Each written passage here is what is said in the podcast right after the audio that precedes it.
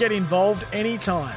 Text 0467 736 736 or call 13 13 55. This is Mornings with Ben Davis. No one knows what it's like to be the And a decent release from Coatley Ford as well. Steph, sends Steph Catley away down the left. Just check the run. The cross is not a bad one. And it pops here for Hayley Raso! And Australia have the dream start. Steph Catley, no problems. The cherry on top for the Matildas. Can he keep it going? Bowls here. Carey caught behind! Broads finished it in magnificent style. Australia a 2 0 advantage in this series. Well, they'll wait. Their wait to win in England will last another four years at least. England square the series, 2 all, and it feels fitting. The series has been nip and tuck all the way, but when it mattered most today, England's bowlers showed up. And thank you for showing up. The biggest Monday of sport we have seen in this country in a generation. The biggest Monday we've seen since Cathy Freeman on Monday, September 25, 2000. The magnificent Matildas and Ashes angst. G'day, thanks for lacing up the boots and shining the new old ball with me this morning. 13 13 55 0467 736 736. My question for you today, the one sports broadcasters aren't supposed to ask How are you feeling? I know it feels like lunchtime already, but after consuming all the theatre of sport has to offer, the magnificent Matildas, backs against the wall, missing their best player, must win, underdogs, and they buried four in the back of the net. That high. Going up and up and up, that sense of pride, the, the talk of sleeping giants awakening. Any parent or grandparent who has a daughter or granddaughter, the vision of of little girls in the crowd last night in Melbourne, ha- having having a group of athletes to look up to, to, to dare to dream. That feeling. And then the Ashes angst. We dared to dream, didn't we? An unlikely run chase, and then after a rain delay, lost four for 11 in 13 balls. Stepping up, Chris Woakes, Moeen Ali. England winning by 49 runs. And after going 2 0 up in a series, Australia, it was drawn to all. Has that left a bad taste in the mouth? Does it cancel out the Matildas feeling? That's why I want to take your pulse. How have you woken up today besides tired? How are you feeling about the smorgasbord of sport that we had to devour last night? Maybe with the cricket, was it actually a fitting result? Because it was one of the best, if not the best, test series ever. Big call, best series ever, best test. Well, yeah, after five weeks, it came down to the final session on the final day. I I know the urn was already ours, already retained, but we spoke about that last week about retaining and then winning. It shouldn't have come down to that, but it did. So many moments yesterday. The Stokes catch or non catch, the drop catch, rain delays, Smith run out, not run out with Johnny Bairstow clipping the stumps. Broad, uh, Broad retiring mid test. And then Stuart Broad flipping the bails in both innings as well. And then this. And I went straight up to Kumar. So how old is this ball he's giving him? Because it feels like it's about eight overs old. Um, you can see the writing on both sides. And when it hit my bat, I mean, I've opened the innings every single innings this Ashes series, and I haven't felt a ball hit my bat as hard as that ball felt when it hit my bat. When you look at how it's behaved, it's one thing, but also the conditions have helped, but it's been very hard to bat on here this morning. The biggest concern I have is just the big discrepancy in the condition of the ball that was chosen to replace the one. There's, there's no way in the world you can even look at those two balls there and say in any way are they comparable. What I saw last night with that ball there that's on the left of screen, I'll put my hand up and say that I've got absolutely no doubt at all that ball would not have done anywhere near as much as what that one did this morning. I, I think it's a huge blunder that, as I said, needs to be investigated. There's got to be an investigation into this. This has got to be someone's got to be accountable for this. uh, Slam and Sam with his best little montage there. It was Mission Impossible, wasn't it? After that ball change. So this didn't happen yesterday, it happened late on day four. And it was a completely different bowling attack and series after uh, a match after that, wasn't it? Look, this is not sour grapes. Forget sandpaper gate. This isn't ball tampering. This is ball swapping, ball changing. What do we call it? Let's come up with a name for it today. Sandpaper gate, move over. We've got what? New rock gate, ball tampering, ball swapping gate. Oh, over to you. 13 13 55 0467 736. The ball being replaced. It happens in tests all the time. If a ball gets hit out of the ground, it gets out of shape. You saw the difference. And if you haven't, it is all over social media. It's all over media. Head to sen.com.au. Have a look. Have a look at our socials. You'll see the ball that was being used and the ball that they replaced it with after it hit Usman Khawaja in the head and the helmet and changed the shape of the ball. A ball that looked like it was still, what, eight overs old? That was the new one they used, the replacement ball. It still was shiny. It still had the writing on both sides, as Usman Khawaja said, and he could feel the difference straight away.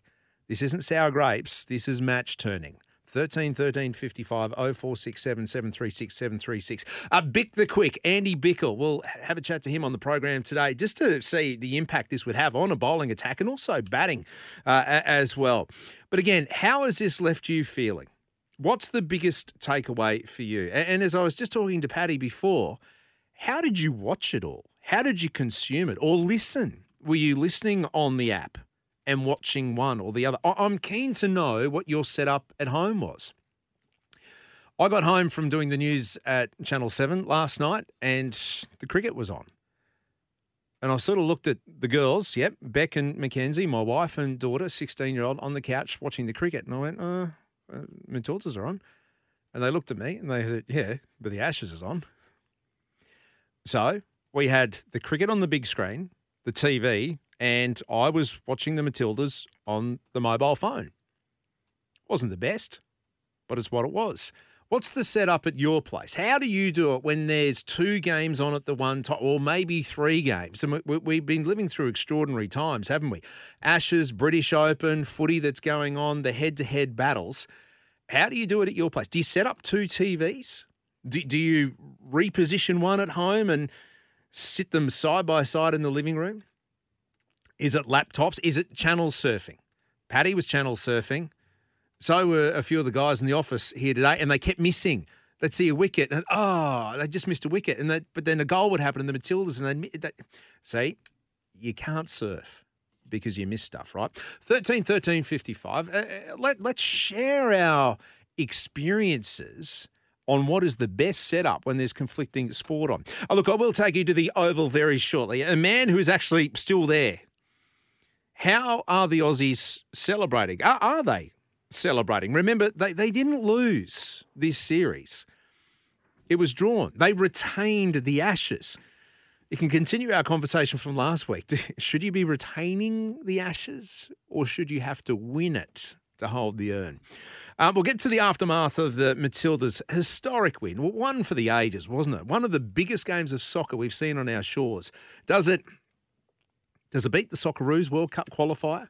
I know there was plenty of conjecture last night. Oh, this is the biggest game of football we've seen in Australia. Well, it doesn't. I- am sorry. I-, I don't think it does. I know it's a World Cup and a World Cup on home soil. And there is pressure associated with that. But for, for, me, the, the Matildas are ranked 10th in the world. There was an expectation that actually make it through the group stages. The Socceroos in 05 with John Aloisi, no one gave them a chance. We hadn't been in a World Cup in my lifetime. So, what John Aloisi did in 2005, the pressure, the moment, the occasion, that was the biggest game of soccer that we've seen in this country, right? Maybe if the Matildas make the World Cup final, that could eclipse it. You? 13 13 55 0467 736 736. Um, we'll talk Broncos Cowboys Derby today. That's right, to sell out in Townsville this weekend, Saturday afternoon. Uh, we'll get into Melbourne's trophy storm as well. We across this on the weekend. Um, go through the Q Clash autopsy as well. And we've got a double to the only footy in the southeast this weekend. It's all part of our last man standing quiz. Uh, but first, let's head to the open line. Tommy, very good morning to you. Where do we find you this fine Tuesday morning? The 1st of August, too, pinching a punch for the first day of the month. Oh, thank you very much. Same. right back at you. Um, Now- just, yep. just want, I just want to discuss how we, the setup and it. Like last night was was for a sports person or a follower was awesome. You know, when you think about the only thing, you know. But um, thing I, I I do is I live by myself, so I'm lucky, so I don't have to fight the remote or anything like. But like everything, I got the I had the uh, computer set up on the, the Matildas, had the big screen on the um, on the telly. Yep. Obviously, the obligatory snacks and uh, beverages for replenishing of fluids, OH&S standards, as you know. and um, the two things that struck me the most about, as you were just alluding to before, with the cricket ball, like really, like that's the best you can do. But the thing, the thing, the thing that got me the most, and it's probably probably lost on a lot of people, it's very disconcerting for the Australian team, is the fact is that we didn't go on with it and we had that, that the classic Australian seven for seventy clash, which was disappointing in itself. Mm. But there's nothing we can do about it. It's all done and dusted and everything like. But we can we can hold our heads high in the fact that we played in the true spirit of the game and forget about what the Poms did because as you know, because they'll probably get knighthoods out of this. But it, but it, it, it's just disappointing because we we should be so much better and be perfectly honest, it just seems to me that if we're not getting the starts and all that sort of stuff, well, maybe maybe we should maybe get the golf simulator out of the dressing room and maybe just hit the nets, you know. And maybe someone should just speak like you do, and, and that's why I love your, your program so much. Is, is the fact that you're you're real. You don't fluff it up or don't sort of cower to the, the powers of. You speak your mind, and that's a rarity in the society. And, but look, at the end of the day, the, the most pleasing thing, I suppose, I proved last night was the fact is that men can be multitasked. Mate, So, that, that's- Tommy, thank, that, oh, hey, thank you. Thank you for that. And I want to record that and I want to send it home to my wife and just say men can multitask. Although I don't know how vote, well I was brother. going. Yeah. Love your show, man. Uh, Love your show. I- You'll hear this is my- the first, long time listener, first time caller. So this is what you've inspired me to do. So um, Tom, I'll thank you. Oh, very, very humbled by your kind words, and thank you. We, we do try and keep it real here, so so thank you. Um, Tom, I- I'm I'm going to find a Cygnett power bank for you. I don't know if we have one. I'm going to find one. I'm going to send it out to you um, uh, for uh, kicking off the show in great style. Um, you think I would have paid him beforehand coming on saying kind words like that. Um, but Tom makes a really good point. So he's disappointed with the Australian cricket team. Is that how you're feeling today? We did retain the Ashes. It was a hell of a campaign. Six weeks, six tests, including the World Test Championship. So let's break it down. We hold the Ashes, which is the biggest sporting contest, the biggest sporting rivalry this country has. Now the Bledisloe's fallen off a cliff. It's daylight second, right? The Ashes in England, to me, is the biggest sporting rivalry we have on the international stage. Happy to have that debate with you, but we also won the World Test Championship, the ultimate test, they were calling it. And this was the ultimate test six tests in six weeks. We, we didn't lose, but we didn't win. And here's a question I'll be putting to Bharat Sundaresan straight after we take a quick break. And I want to put it to you too. This Australian cricket team, what will their legacy be? Where, where do they sit for you? How will they be remembered? Be because be next summer we're going to see a lot of disband. Well, we're not going to have David Warner after the Pakistan test at the SCG, the New Year's test. So this team is not going to be together for much longer. 30 plus, getting to the end of their careers. David Warner, we know, is going to hang them up. Who else goes? So this team, what legacy will they leave and how will they be remembered for you? Thomas just said disappointing finish. I, f- I, feel, I feel there's something missing. Is it disappointment, the piece in the puzzle? Should they have gone on with it? Or was it a befitting finish to one of the best, if not the best, test series we've seen? So much to talk about this morning. 13 13 55 0467 736 736. I will take you to the Oval straight after this quick break. SENQ on a Tuesday morning, the 1st of August. Horse's birthday. Interest rate rises on. No, no, no, no, we won't go there. 13 13 55 0467 736 736. SENQ 693 AM off and running for a Tuesday morning. Get involved anytime. Text 0467 736 736 or call 13 13 55. This is Mornings with Ben Davis. Don't listen to these people, Ricky. You're a winner. You got the gift. Always remember if you ain't first, you're last. Ricky Bobby, Talladega Nights. If you ain't first, you're last. So where does that leave the Australian cricket team? 13 13 55 0467 736 736. Uh, Chef George, thank you for your text. He said, Benny, Matilda's on the big screen with sound, Ashes on the phone at a 4 0 scoreline. The Ashes took over on the big screen. How did you watch last night? And if not last night, when there's conflicting sport on, what's your setup? What's your go to? Help us out. Have you got the perfect formula? 13 13 55 0467 736 736. Um, let's head to the Oval where it's getting quite late indeed. Bharat Sundaresan, he's the treasurer of the Michael Neser fan club, but he's also been calling all the action for SEN over the last six weeks. We always love having chats to him. Um, Bharat, very good morning. Firstly, what what what is the, the mood there at the Oval? Um, it's a beautiful full moon night. I must start with that. It's uh, it's straight from one of those uh, horror movies that you don't want to be watching at this hour of the night. But um, I mean, from where I'm stood across the ground from the dressing rooms, I can see that the Australian team is just about packing up, uh, ready to leave. They've just um, hung back uh, as teams do at the end of a long series uh, to just uh, you know kind of reminisce about what's uh, been and uh, come uh, and gone. Uh, very different to what I witnessed here four years ago when the series scoreline was the same, two all. Uh, but uh, I remember the Australian team from back then hung around for long, much longer. Uh, there was a, a tinge of, I mean, there was a sense of celebration uh, back then for sure. Uh, I remember them late into the night, um, the, breaking into their own version of Sweet Caroline, but uh, much uh, I wouldn't say so, I wouldn't say somber, but uh, definitely a quieter uh, end to their uh, tour here at the Oval this time around. Uh, Bharat, this is what I'm, I'm, asking this morning, and I'm coming straight off the top with you to, to take the pulse on this. We have just witnessed one of the greatest Test series ever played. It, it, it could very well could be, and yet there's a feeling of well, I don't know. What is the feeling yeah. right now? We should. We've got the urn tick. We've just been part yeah. of an amazing series tick, and yet I don't know. Is there a sense of oh, what could have been, or or, or should we be actually embracing this team and what they've done? Uh, no, no. I mean, uh, it's a bit of all of that, uh, really. I mean, I understand what you mean.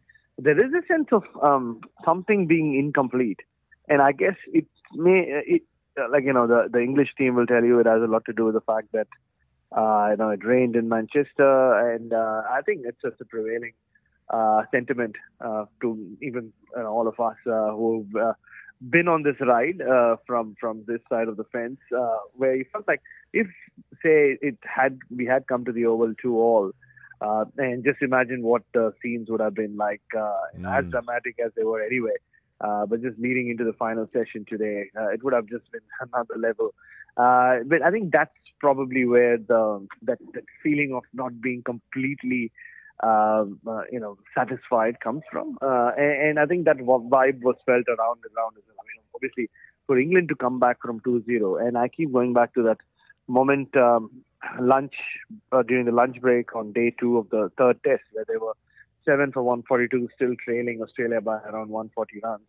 And the way they fought back from there yeah. uh, to, well, more or less dominate large portions of the remainder of the series kind of tells you why the two-all scoreline is, is fair, even though, like I said, England will say, if only for uh, the Manchester rain not to foil their plans uh, last week, uh, they could well have been 3-2 here, and uh, it turn would have been theirs.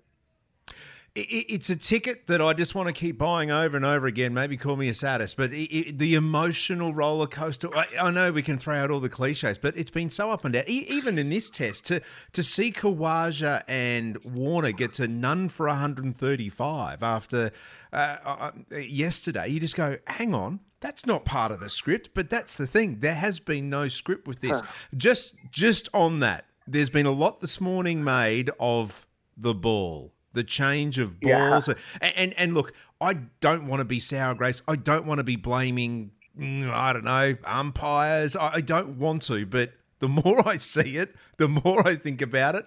What the hell? Uh, yeah, I mean, uh, the, there, that was a dramatically drastic moment uh, in this test match.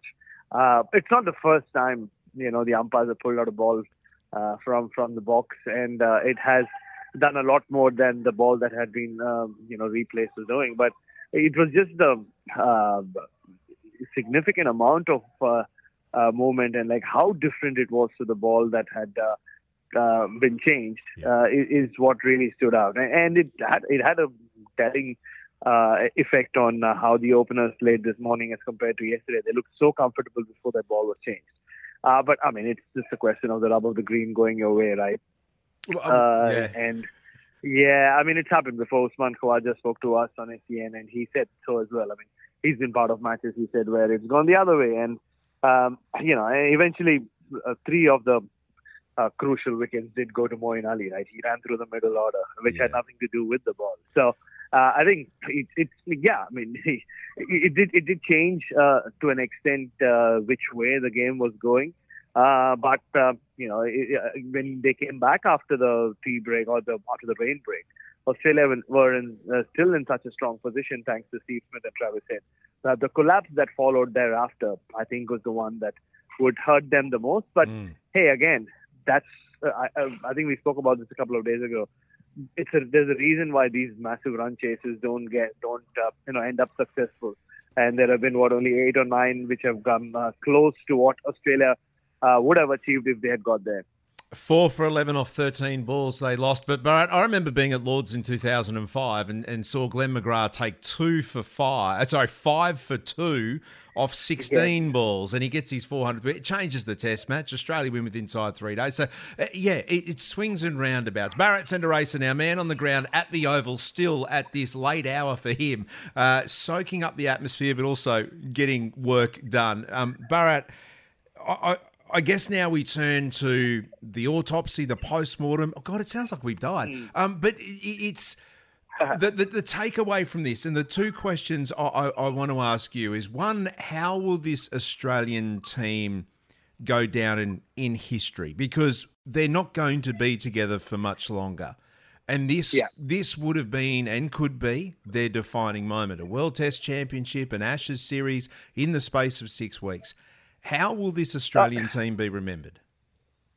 Great question. I mean, uh, Pat Cummins had said uh, before this tour began that this could be a legacy-defining tour, and, and, and let's face it. I mean, they haven't like yeah, they would have loved to have won this series. They had many opportunities to like get into a position where they could have done that, but it hasn't happened. Uh, but it doesn't uh, take away from the fact that they are world champions. They uh, won that game comprehensively right here at the Oval at the start of this tour in early June, which feels like a long, long time ago. Um, and they did take a 2-0 lead uh, to you know, more or less retain the Ashes. So uh, you, I mean, you, it's not it's not a failure, even though it can feel like that to some, uh, just because they haven't won the series, which no Australian team has now since 2001 uh, which in itself is a, is a telling telling stat, isn't it? Uh, which will mean that uh, the gap between uh, the last time uh, one of these teams won uh, away from home, uh, this this would become longer than uh, you know what it took for England to uh, win in Australia between 1986 and 2010, which nobody would have called. Uh, you know, an Australian team to go uh, without winning a series in England for so long. But yeah, I mean this. Unlike in 2019, this is the closest they came to doing that. Uh, and, and yeah, I mean, look, the fact you can almost split this tour into two months, right? June was Australia right on top, Australia, um, you know, winning that big final, and then Australia uh, taking the 2-0 lead. But uh, you know, July 2nd is one when they won that North Test. Post that, it, it's been uh, uh, yeah, it's been England more or less all the way. Bharat, my second question, final question to you is, um, and maybe put this in perspective. I remember listening to the commentary on SEN, and there was a stat pulled out by the stat man. He's the local guy there, and, and, and forgive me, I can't remember his name, but I'm dead set sure that he pulled out a stat that in the last 20 years in Test cricket in England, the average opening partnership was 26 for all teams, all comers. Yeah. For the last 20 years, the average opening partnership in England, 26. So, with that in mind, David Warner, has he earned the right to play next summer in Australia? I think so, very much so. Uh, you know, you can look at him, his numbers, and say, oh, yeah, he didn't make the most of his starts. But uh, like you said, opening in England, uh, you have to put it into perspective. It's not so much about what you average, but uh, it is often about um, you know how, how how many overs you eat up uh, against the new ball Hmm. uh, and the partnerships you have. And Usman Khawaja and David Warner have had quite a few important partnerships uh, early on in the series, and uh, you know they may, couldn't have set up a better platform than they did yesterday uh, with their big partnership. Um, you know, the only century partnership for uh, for the first wicket across both teams uh, through the series. So, uh, I mean, I think David Warner has now earned the right to get his farewell at the SCG, uh, and you know, hopefully for his sake, uh, he makes the most of the Pakistani attack like he did four years ago with the big triple hundred and uh, uh, even more runs. So. Uh, I think it would be a, a fitting farewell. He's uh, he's deserved that. And, and look, I mean, he played well in the World Test Championship final. Very different to when he left these shows in 2019. Bharat, it has been an absolute pleasure to uh, hear you and the rest of the SEN commentary crew over the last uh, six weeks. It's been a long tour. I know you're getting ready to get home. I, I, I want you to leave us with this one, though. Stuart Broad flipping the bails over. Superstitions, superstitions in sport. What's your favourite? What's your biggest? Do you believe in them? Are they a myth or are they real? Well, after what Stuart Broad has achieved in this test, twice he flipped the bails and both times he took a wicket with the next ball. Yeah. And for him to do that at the end of his career, like he did today, uh, I mean, you know, you said earlier about, oh, I mean, uh, there is nothing has followed uh, uh, any script in this series except Stuart Broad. Uh, career uh, coming to an end just the way he scripted it, right? Him getting those two wickets, and it was a privilege to be uh, there uh, to hear to uh, witness him do that, uh, you know, in front of family and friends, and of course, um, uh, thousands and thousands of adoring English fans. Uh, so yeah, I mean that's that's the superstition that's winning. I mean, obviously all sports people are um, ridiculously superstitious, and most of them are. Uh, so no, it's good good to see something work. Um, maybe he might look back. I mean, he ended up with 604 wickets. Maybe look back and say, if I started flipping bails earlier, I might have ended up. I might have broken Muralidharan's record of 800. Who knows? But nah, I mean, it, it was a lovely finish uh, in that sense to, uh, uh, I mean, to a champion of our sport, and he will be missed. Um, and yeah, I mean, I'll miss being here for what has been a tremendous series, and it's been a pleasure talking to you all these months. Pleasure's been all, uh, all ours, Bharat. Uh, thank you very much uh, and enjoy. Soak it up. Cheers, man. Thank you so much. Bharat Sundaresan at the Oval. Um, superstitions in sport. How will this team be remembered? 13 13 55 0467 736. And, and look, not just professional sport, superstitions. What, what, what have you done when, you played or still play? Is it the left sock on first, right sock? Is it the special pair of un- oh, undies? We're going there, aren't we? Uh, 13 13 55 0467 736. Vanessa tapping her toes, giving me the evil eye. Yes, 937. Time for a news hit.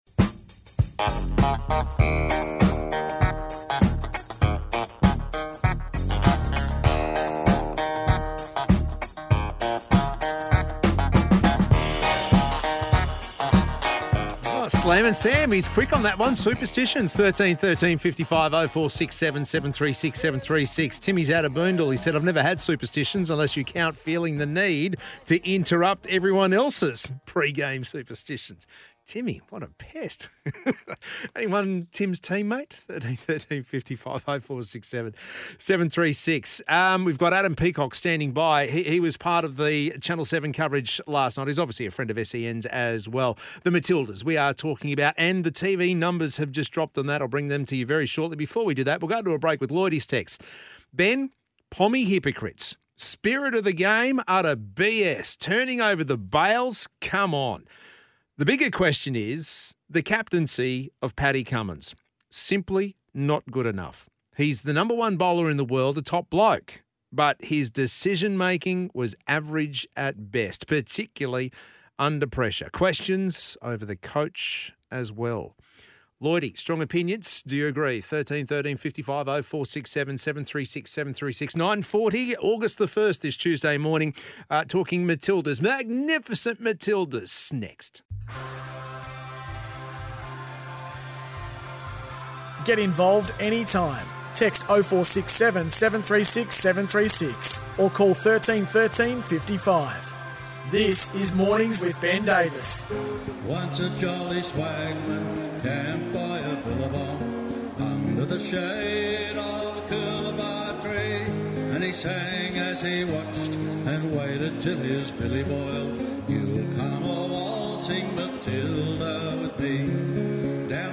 John Williamson should be on the first flight to Sydney for next Monday night's clash, the Matildas and whoever they meet, be it China or Denmark. How good would that be? Waltzing Matilda, surely that's got to be a thing. Would FIFA allow it?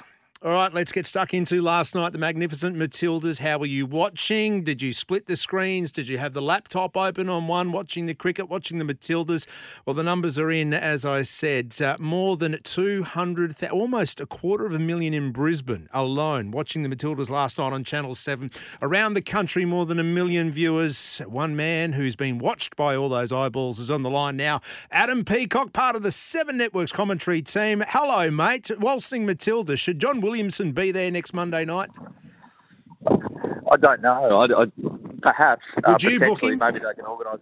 I, I I don't know if the, the Matildas crew, in terms of the, the, the crowd, uh, seventy percent of whom are probably under the age of twenty, will understand what Waltzing Matilda is and who John Williamson is. With all due respect to the great man, if you know what I mean. So you've got to hit your target market, Danny. But I think there's a place for him somewhere in the build-up, somewhere. All right. Well, hey, we can introduce a new. John Williamson can get a whole new bunch of fans. Speaking of getting a whole new bunch of fans, last night the Matildas did us proud. It was one of the the best pieces of sporting theatre. Backs against the wall, against the Olympic champions, must win, underdogs. Sam Kerr sidelined, and you were sidelined with her. How was the feeling in Melbourne, mate?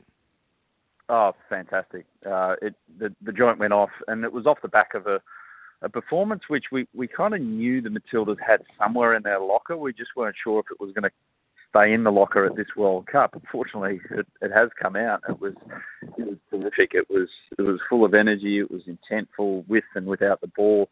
Um, they won the ball back quickly. They just never let Canada set, settle into any kind of rhythm, and that in turn then allowed the Matildas to really utilise their strengths, which is quick transition from back to front. And I mean, encapsulated in that first goal that we scored. A lot of the Matildas' great moments in the past two, three years, or going back to, you know, when they really, this generation of player really burst on into the mainstream consciousness about 2016, 2017 is the quick transition game and getting the, the dangerous players on the ball with a bit of freedom. And, and Caitlin Foord last night was outstanding, and Hayley Raso gets two goals. So perfect night, perfect night in so many ways. Perfect night indeed, Mary Fowler. Back to the girl from Cairns. In fact, there's so many Queenslanders in this team. Hayley Raso being Yeah. one of them. And, and but Mary Fowler ha- having a having a designated hitter, having a designated striker, uh, and more than one, it- it changed their focus of attack, didn't it?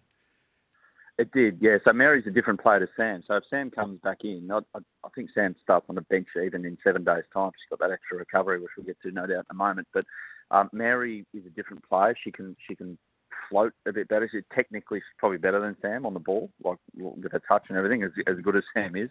Um, but Mary gets into great position. Have a look at her run for the goal that she scored. She mm. accelerated and then she twisted into another area and then she accelerated again. And in the end, the, the defender that was with her, Sophie Schmidt, she just gave up and, and went to sleep. And, and Mary was in the right spot and, and got the, the stroke of luck off the post. But yeah, she was great. And that in turn, using Mary centrally, then allowed Caitlin Foord to get into her preferred position, which is in a wider area, more space, being able to run at the defenders one on one. And you look how damaging she was last night. It was, yeah, it was the perfect plan finally that we found. Um, and yeah, it's going to work against the bigger teams going forward, you'd say.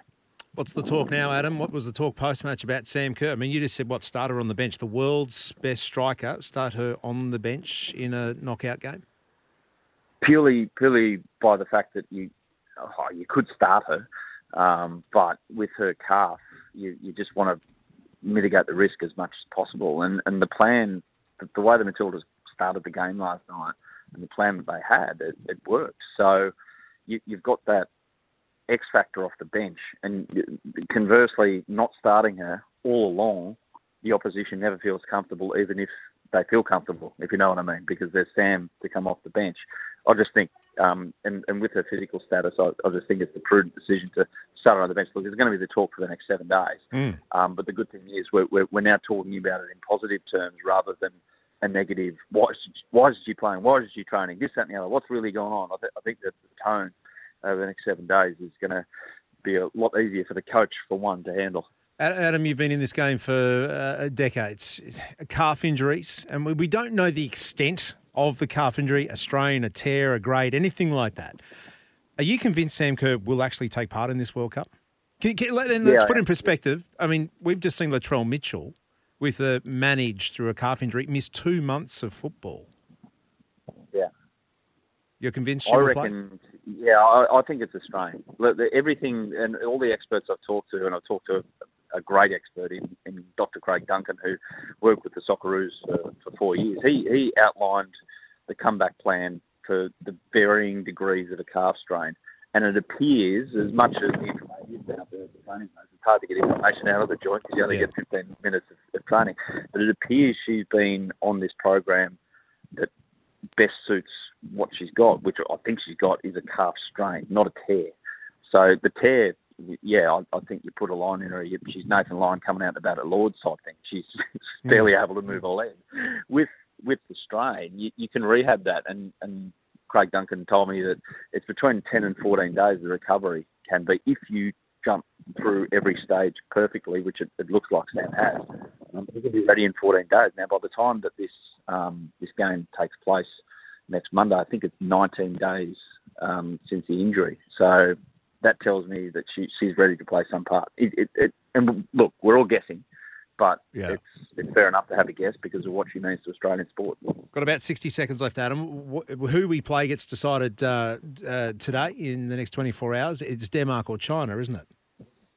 Uh, Denmark or China, uh, yeah, I don't think it's going to be England, but unless something completely calamitous happens to them. Look, Denmark are playing uh, Haiti, so I dare say, look, the Haitians have been okay, but I think Denmark get past them, and it, it, it looks the most likely option is Denmark in the round of 16, which holds no fear. One of our best performances in the last 12 months came against Denmark away. So yeah, they're, they're a good side. Like they're, they're hard to break down. They've got a lot of energy. They've got a few class players sprinkled in. But I mean, off the back of last night against the top nation, the way we played in transition, particularly, I think the fear, um, if it was there in the first place, is, is very much left the building for the Matildas. Outstanding stuff, Mike. What a great way to end. Adam Peacock, enjoy the commentary, mate, and enjoy the ride that is the Women's World Cup. Uh, part of the Seven Network and the commentary team there doing a fantastic job. So are the Matildas, although we weren't saying the same after Nigeria, weren't we? Uh, 13 13 55. Ju- Just on this, has the sleeping giant of Australian sport awoken with the Matildas now? Big statement, big call, but what's it like at your place? My thoughts on that very shortly. I'd love to get yours. Seven away from 10.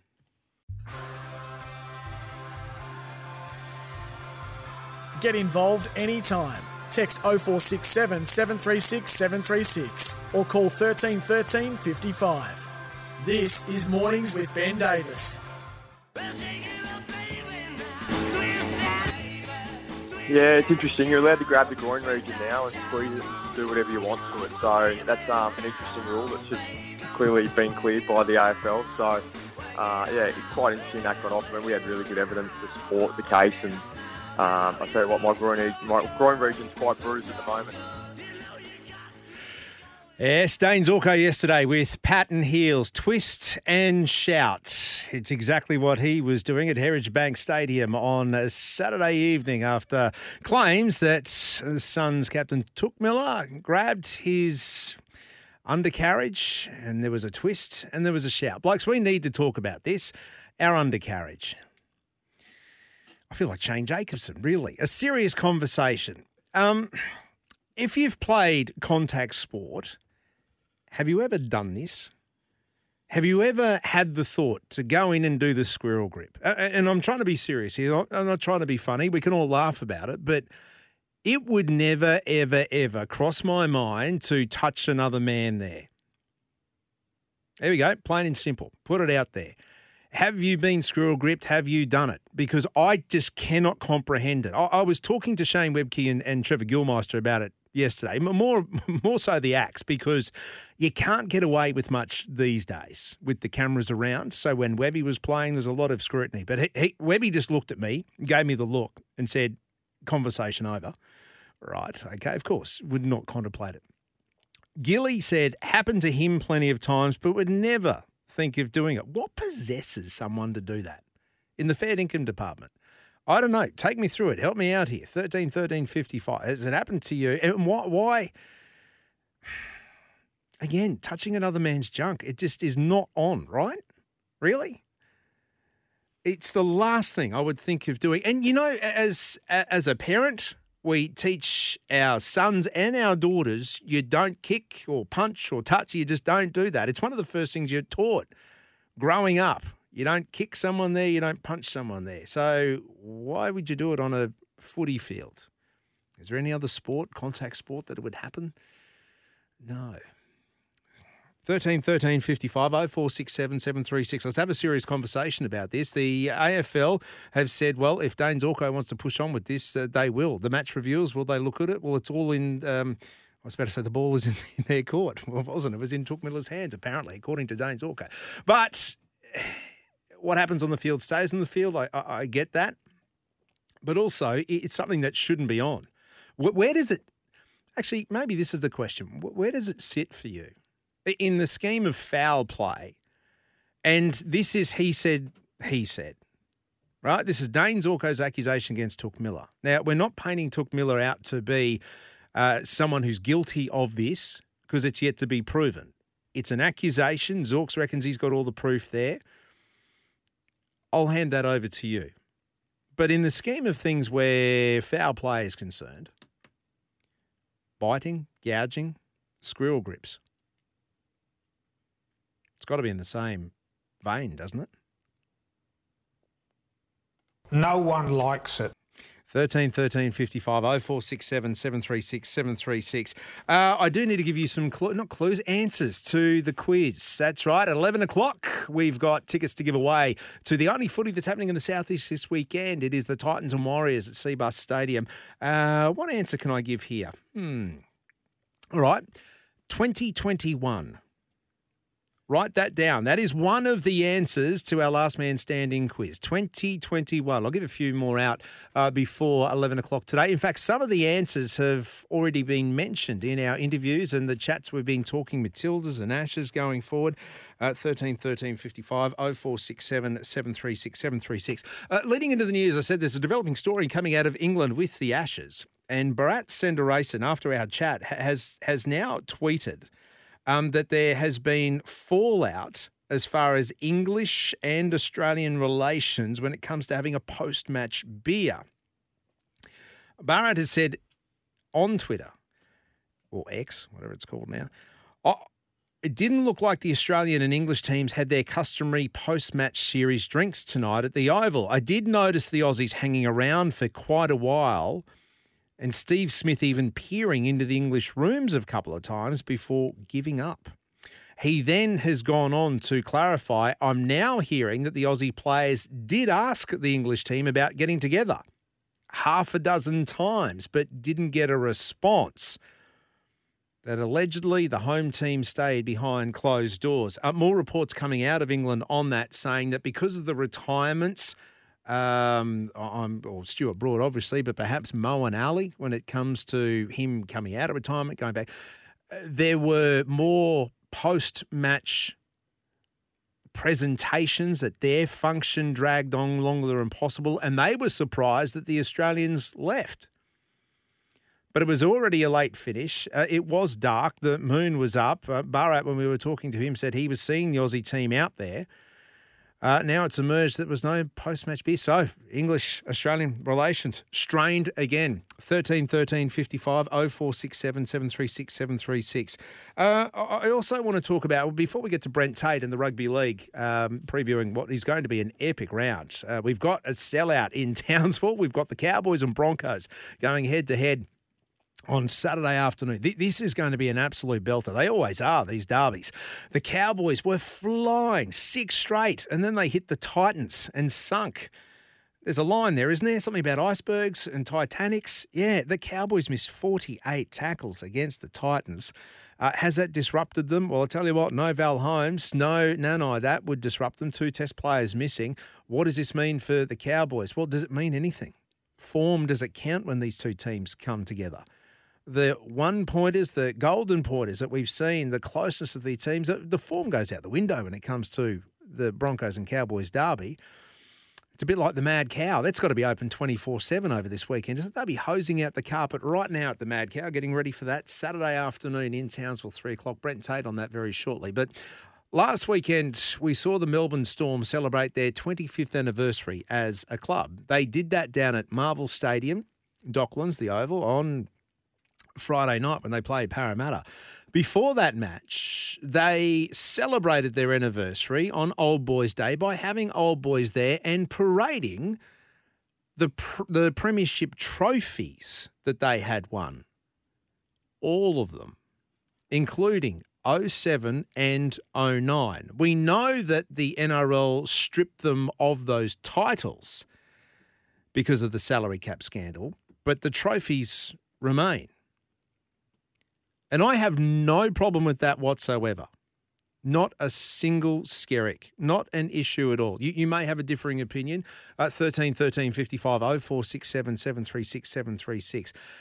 The players that played in that premiership in those years, they played week in and week out.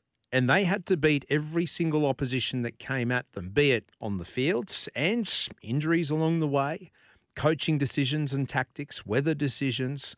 They banded together and they played and they fought and they won a trophy. Just because what happened in the back rooms, administrators, uh, they fudged the books, they put together a team that shouldn't have been put together. That is the argument that there was some sort of cheating. Well, it was it physical cheating? No. Did they take a prohibited drug? Did they enhance their performance in some way? No, can't cop that. But the team they assembled was illegal under the rules. But they still won a trophy. They still put together a performance to try and win a title. And they did as players. And that trophy is for the players. I- I look at the teams that have tried to buy premierships over the years legally. Roosters, anyone? Actually, look at the Broncos when they they didn't try and buy a premiership in '88, the Broncos, but they had an Origin team, a Queensland Origin team in 1988. They did not play finals until 1990. They had to bring in other players. So just because you assemble a team doesn't mean you're going to win a title, win a grand final, win a trophy. So for a team to do that, to overcome all obstacles, to be the best team week in and week out and get a trophy, then they deserve to display that, don't they? For the players. I mean, it's almost in the same breath as Super League and when those players under the Super League banner were playing for Queensland, playing for Australia, but they say those tests and those interstate clashes don't count. When you tally up an origin count or a test match count, account, there's always an asterisk. Why? If their series didn't count because what? It was only half a competition or half a series, well, then what about the other half? Should that count? Of course it does. And of course it should. So for the players involved, having the trophy out there and keeping the trophy and parading it, that is an achievement that the club did. I have no issue with that. Do you? 13 13 55 0467 736 736. Uh, guess who had an issue with it? Buzz Rothfield. Me as a footy fan, they got a right to put them there. Oh, oh That's me as a footy fan. up, Gordon. You know what they should have well, done? Manly didn't win the you game, know what did the they? NRL Did should Manly have done? win the game? Well, Manly should have been retrospectively What, awarded given the, the trophy? let me can't do that. finish, You can't do and that, Parramatta because they were the best legitimate sides that year. No, they well, were. given the trophy? No. Well, it's better No. than these. Greg Inglis is holding a trophy and he got a speedboat on the side. Now, now come on. Did he call it Sterlo's brother? Oh, Gordy, you can't defend this. No, no. Yes, they I can. didn't legitimately my- win the titles. In my opinion, I have no problem with it. Well, I do, and I'll tell you something else. I so respect Craig Bellamy, Frank Ponissi, Justin Rodgkin, all the people who today are running a really great rugby league outfit. But what happened in those days was blatant cheating. It was a long time ago, but they should not be parading trophies around that were not theirs. They did not win those trophies. Did not win those trophies. Well, yeah, they did actually. Buzz, they won the trophies. They were the best team of that year and they played in a grand final. And just because you make a grand final, just because you're the best team all year, doesn't mean you're going to win that grand final. Hello, Parramatta 2001. But the Melbourne Storm did. They deserved that trophy and they deserved to display it, don't you think? 13 13 55 0467 736 736. Gilly made a good point yesterday on Seven News when he said that, well, hang on, come at it from the opposition. Come at it from if you're a Manly fan uh, playing in that grand final. Uh, do you think differently? And maybe Manly players think differently. Oh, hang on, we were beaten up by a team that shouldn't have been together, that was illegal. Well, really? Don't you just have to play what's in front of you? 13 13 55 0467 736 736. Brent Tate standing by. Get his thoughts on that. Get his thoughts on squirrel grips. Um, where I saw one before come through on that. Adam, thank you. No idea why someone would touch, grab anywhere in that region, to be honest. Essentially, Dayne was touched inappropriately in a workplace. It could be issues coming. Yeah, no, it's a fair, a fair, fair call. If proven guilty, it's only alleged at this stage. We must say that we're not casting aspersions on Touk Miller. Uh, that is an allegation by Zorks on that. But again, what would possess someone to twist and shout? Twist and shout, twist and shout.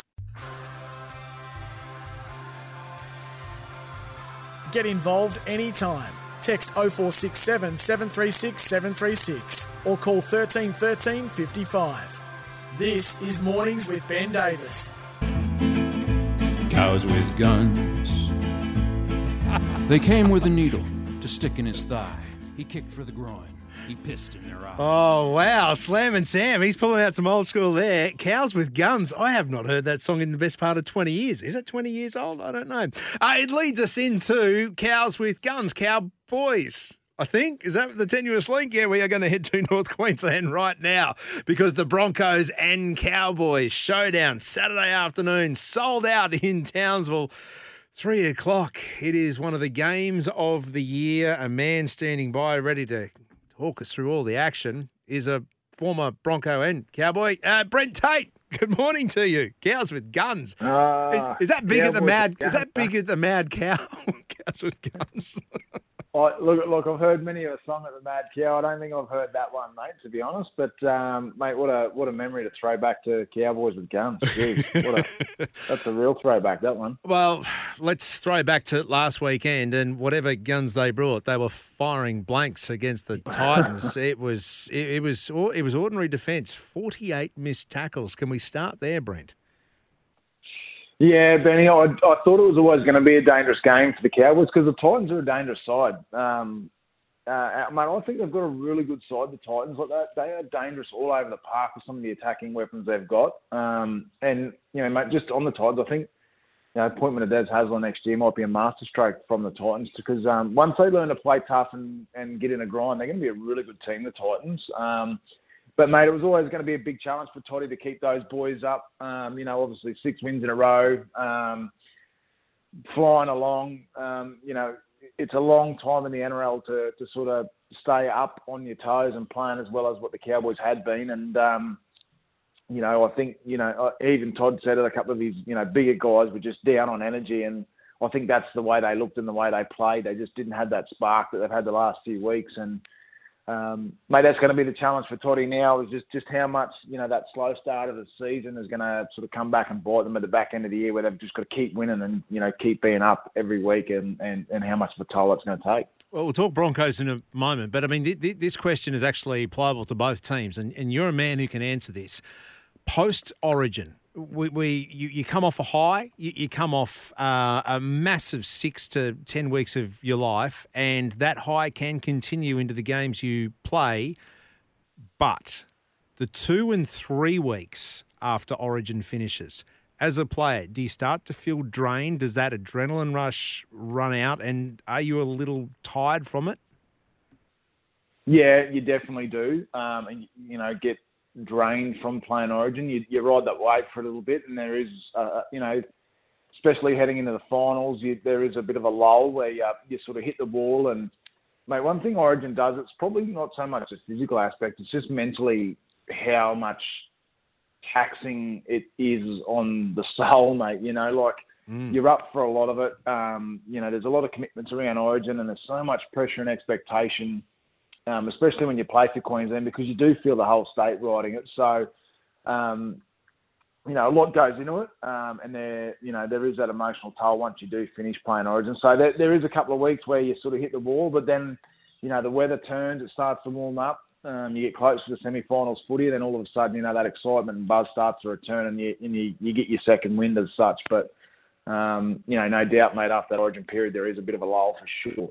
Right. Now, I know the Cowboys had so I mean, was there about seven players that actually were involved in Origin camps. I know they all didn't play, like a, a Tom Dearden and, a, and Scott Drinkwater, who were down for Origin three in camps. But there were so many that were involved. Reuben Cotter, we know, was the uh, uh, Wally Lewis medalist. Um, uh, Nanai and Holmes, who are both missing now for this game and missing pretty much for the run into the finals. How much of an impact is that going to have on them, and especially against the, the Broncos?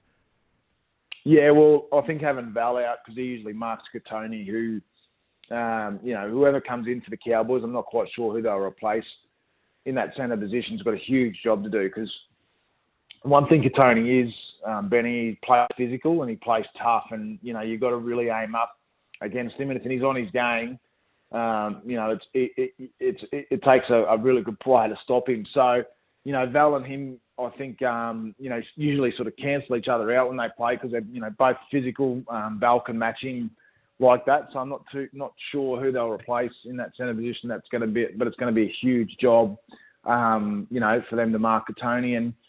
Uh, Jeremiah's been in great form for the Cowboys. We think, um, you know, seeing Origin, you know, was absolutely um, the catalyst to kickstart his season. And mate, he was in wonderful form when he when he come back for the Cowboys. But um, you know, maybe couple of weeks off of that shoulder and he comes back with a run into the finals and they're still in contention might be a good thing for him to have a bit of a rest. But um, yeah, big big losses this time of year. You need your best players playing, and especially for the Cowboys because they, you know, it's, there's no guarantees yet, mate, that they're in the eight. It's um, Yeah. you know, it's still must win for them each week.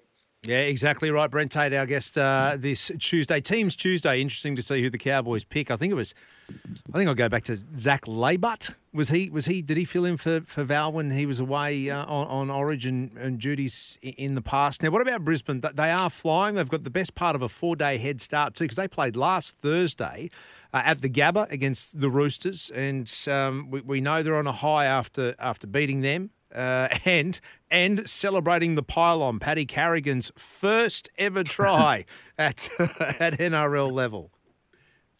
Yeah, um, good to see. I, I think how excited they all are just goes to show how um, you know how good they're going as a group and how happy and harmonious they they're all on the same page and really enjoyed each other's company and, and their footy, which is really important. And mate, they're in great form, Benny. Um, you know, I think we say it every week. They've they've certainly got the formula to to really make a a statement in this competition. Um, I don't think the Bronx have been in a better position, you know, come semi-finals time for a long time. If they finish, you know, either that minor premiership or in second spot.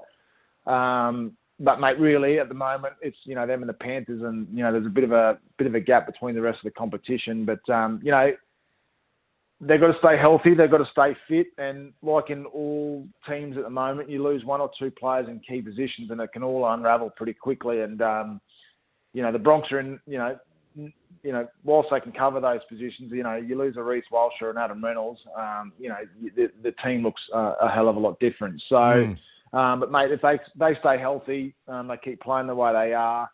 Um, you know, those guys are all another year older. They've got more experience playing Origin footy and big game footy. You know, I get the feeling that, yeah, mate, you know, they lose Flegler and um, Herbie Farnworth next year. It's almost like, it, you know, they're two huge players that you sort of just can't replace like that. So, mate, you know, it's now. Not, I'm not going to say it's now or never for them, but they're not going to be in a better position than what they are now to win a competition. And you know, if it presents itself, I, I really hope they take it because they're, you know, it'd be wonderful to see them at the top again. Uh, Brent Tate, my guest uh, this morning, talking all things rugby league. Just a quick uh, answer for the quiz, a rugby league answer for the quiz. St George Dragons. Mark that down. I'll be asking you questions after 11 o'clock today. One of the answers will be the St George Dragons. Uh, Tatey, a text has come through saying, uh, can you please ask Brent if his neck brace is in the Rugby League Hall of Fame, asking for a friend. Uh, Scott Sattler. Do we know Scott? Do we? That... Very good morning to you, Sats. Thanks for listening. Yeah, mate. I'm sure he doesn't do anything during these days, texting in the bloody hotline all the time. But, um, mate, the answer is no. The neck brace is at home, um, under the house in in storage, mate. But I'd be more than happy to donate it if, if the question ever came to the Rugby League Hall of Fame. let's let's dig dive. Uh, let's dig dive. Let, let's dive and dig into some serious issues in rugby league. Tatey, and I started the top of this hour saying that, blokes, we need to have a serious talk about our undercarriage. Let's get into the nuts and the bolts of it because there were accusations in the AFL over the weekend of Touk Miller uh, grabbing Dayne Zorko by the orchestras. Um, I need to find out the mentality behind this, Tatey, because I've played rugby league, not, not, not at the elite level, of course, but I've never, ever thought to grab someone there.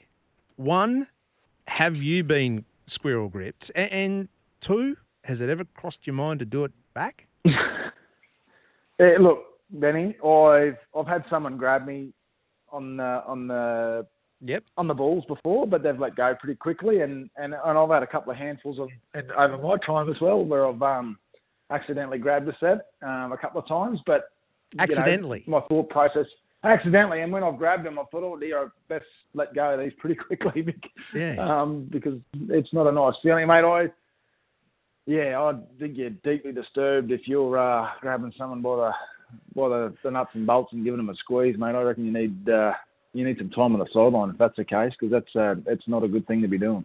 Gouging, biting, we know they're some of the worst. Where, where does that rate? No, I think it's right up there, mate. Jeez, like as a bloke, you don't want anyone squeeze.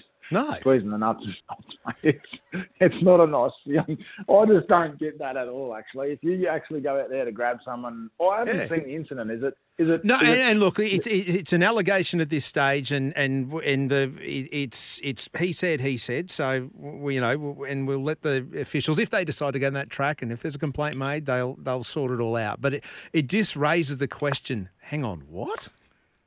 Yeah, it's a strange one, mate. Oh, look, we've all we've all ended up with our hands there at some stage, but you let go of them pretty quickly once you realise what you what you got. Speak for yourself. We've all had our hands there. Anyway, um, Brent, before we let you go, too, um, uh, one other thing that we are talking about this morning, and, and again, I, I want to get a professional's uh, take on this. Uh, Stuart Broad in the Ashes.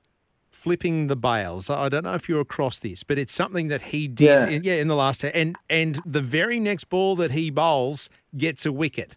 Flipping. So, is superstition. Are, are they a myth in sport, or are they something you subscribe to? Do you have one? What's the best you've seen or heard, or superstitions? Um, yeah, look, it's a weird one, isn't it? I, I think if, if you believe in it, obviously, then you know it becomes something. So um, I do remember um, playing with Grant Rovelli. He used to rub. Um, he, he used to play halfback at the Warriors, actually. Yeah.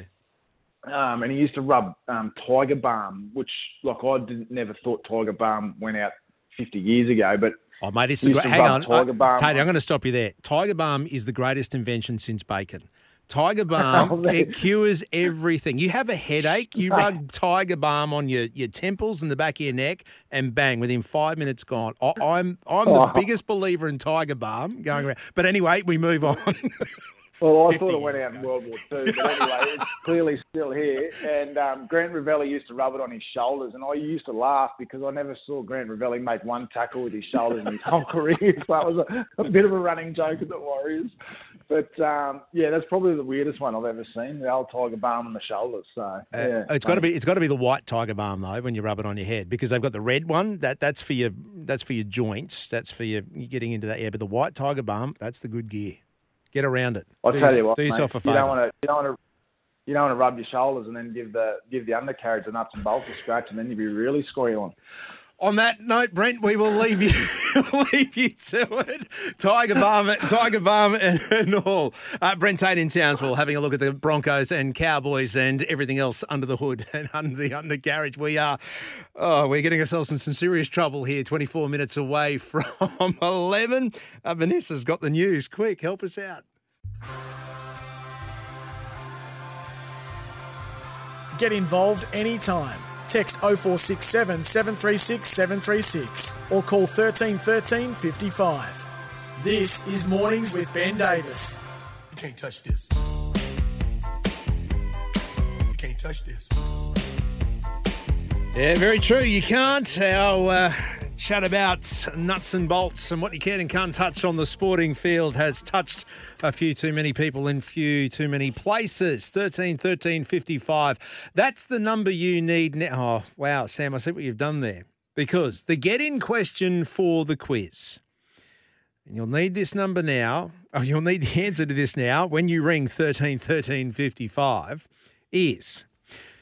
Who won the Marcus Ashcroft medal for the best player on ground in the weekend's Q Clash? That's the first question. Get us off and running. Remember, the first five callers through do get a double chance for the quiz. We've got Titans tickets to give away. Titans Warriors, it's the only game in southeast Queensland this weekend, and you will be going there on us. Are you uh, quiz whiz 13 13 55? Who won the Marcus Ashcroft medal? Q Clash on the weekend. We've been talking about him uh, over the last hour or so. Andy Bichel, too, on the other side of this 11 o'clock Tuesday morning here on SENQ.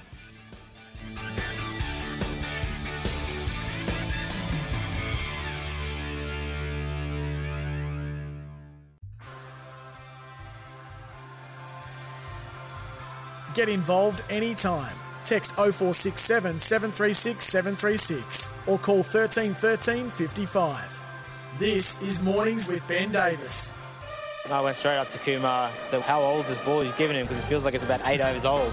Um, you can see the writing on both sides. And when it hit my bat, and I've opened the innings every single innings this Ashes series, and I haven't felt a ball hit my bat as hard as that ball felt when it hit my bat. When you look at how it's behaved, it's one thing, but also the conditions have helped, but it's been very hard to bat on here this morning. The biggest concern I have is just the big discrepancy in the condition of the ball that was chosen to replace the one. There's, there's no way in the world you can even look at those two balls there and say in any way are they comparable. What I saw last night with that ball there that's on the left of screen, I- I'll put my hand up and say that I've got absolutely no doubt at all that ball would not have done anywhere near as much as what that one did this morning. I, I think it's a huge blunder that, as I said, needs to be investigated.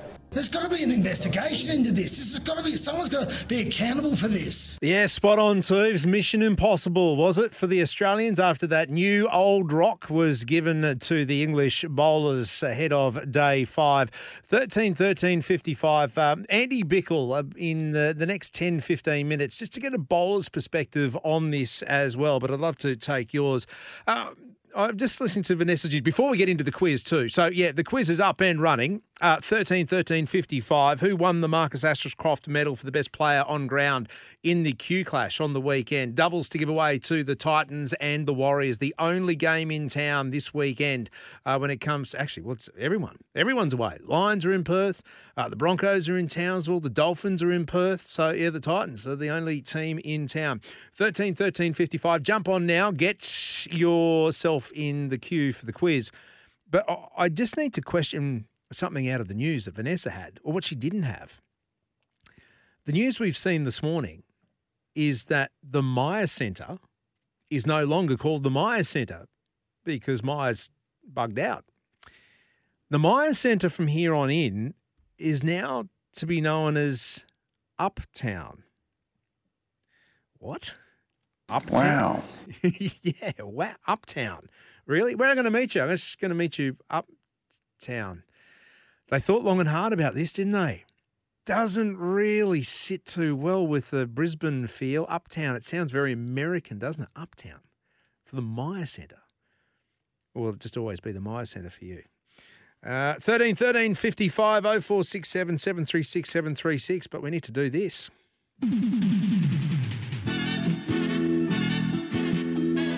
10 questions, one winner. Time for morning's quiz whiz. And now here's our very cheap version of Tony Barber, Benny Davis. Uh, cheap indeed. 13 13 55. Jump on the line now. Can you be our quiz whiz for the first day of August 2023? The get in question you need Who won the Marcus Ashcroft medal for the best player on ground between the Q, oh, between the Q Clash? For the Q Clash between the Lions and Suns on the weekend. Mentioning his name a fair bit uh, this morning, too, uh, to kick us off and to get underway. And you know how this works. You just keep answering questions. If you are the last person standing, when it comes to our 10th question, the prize is all yours. 13 13 55. Let's go to line number one. John was quick off the mark. Morning, mate. Morning, Ben. How are you? Very well. Where are you calling in from this morning? From Burpengary. Oh, Burpengary. What, uh, what, what's, what's a Tuesday look like at Burpengary for you on this first day of August? Quite warm this morning, mate. It is. Yeah, okay. I'm looking at the, the, the forecast. It's saying it's 24 degrees right now. Possible showers later today. All right, let's get this underway. Uh, Marcus Ashcroft medal. Who won it on the weekend between the Lions and Suns? Touk Miller. Yes, he did. Uh, Touk Miller, and there's been plenty said after that about him as well from his old mate Dayne Zorko. Uh, all right, uh, question number two. David Warner and Stuart Broad, one of the great Ashes rivalries. How many times has David Warner been dismissed by Stuart Broad in Test cricket? Oh, do I get a clue? Well, it was one of the answers I gave. Oh, actually, I can't say that, but it was one of the answers I gave away earlier. That's that's what I've got. Hmm. Seventeen. Ah, I see. Well done. You're you're writing them down at home, and I love that. I should have. I should have kept my mouth shut and let someone else have a go. But anyway, here we go. Uh, on Friday, the Broncos celebrated their 1993 grand final. So, what was that? That's 30 years. They celebrated the 30th anniversary of that. Who did they beat to win the Premiership in 1993? St George. St George it was. I'm pretty sure G. Tallis was part of that St George team coming off the bench. 93. Actually, yeah. I'm, I'm, I'm, I'm, going to try and catch up with one of the boys tomorrow uh, on the show just about that and also their thoughts on the current day Broncos. But that'll be good to see what those celebrations were like. Uh, question number four. Were you watching? Hey, how did you watch? Can how I give you, yeah, sorry, go. Go, John. sorry, can I give you a quick story, Ben? Go.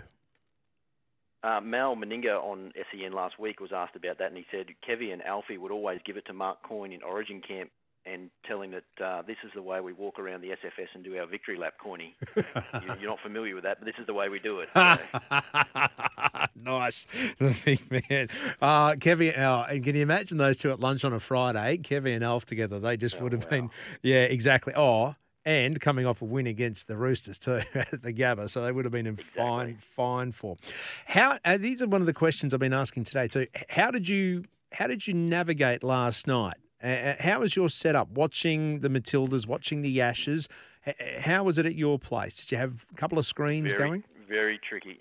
No, uh, the the back button copped off uh, uh, uh, was under all sorts of pressure. Yeah, yeah. And did you miss any goals? Did you miss any wickets?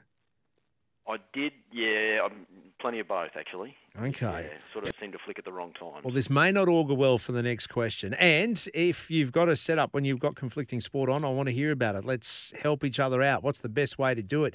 Big screens, side by side? Is it computers, laptops, uh, iPads, iPhones? Big screens? Let me know the combination. Uh, John, question four. Which Matilda star scored a double in the first half over Canada last night in Melbourne? Was it Catley? No, it was not the stand-in skipper. Oh, sadly, John, no. A Queensland. Oh, actually, I probably shouldn't have said that. Uh, 13 13 55. Uh, uh, oh, no, I can't give a text because we're doing the quiz, aren't we? Um, where, oh, no. All the callers just dropped off. Oh, no. Hang on. No, no, no, no, no. Something's going on with the phones. They were all there, banked up, ready to go. We'll have to get. Oh, if you were hanging on, dial, dial back now. 13 13 55. Or is that a problem our end? Oh, tap dancing through this. Um, as we get those callers back up and running. Hey, we are doing it today, all thanks to Mac, as proud sponsors of the Little Legends, supporting grassroots sport uh, here in Queensland. As I said, Andy Bick, Andy Bichel's at the grassroots as well. Um, we'll be talking to him about Ashes very shortly. Uh, let me see if we've got these callers coming through.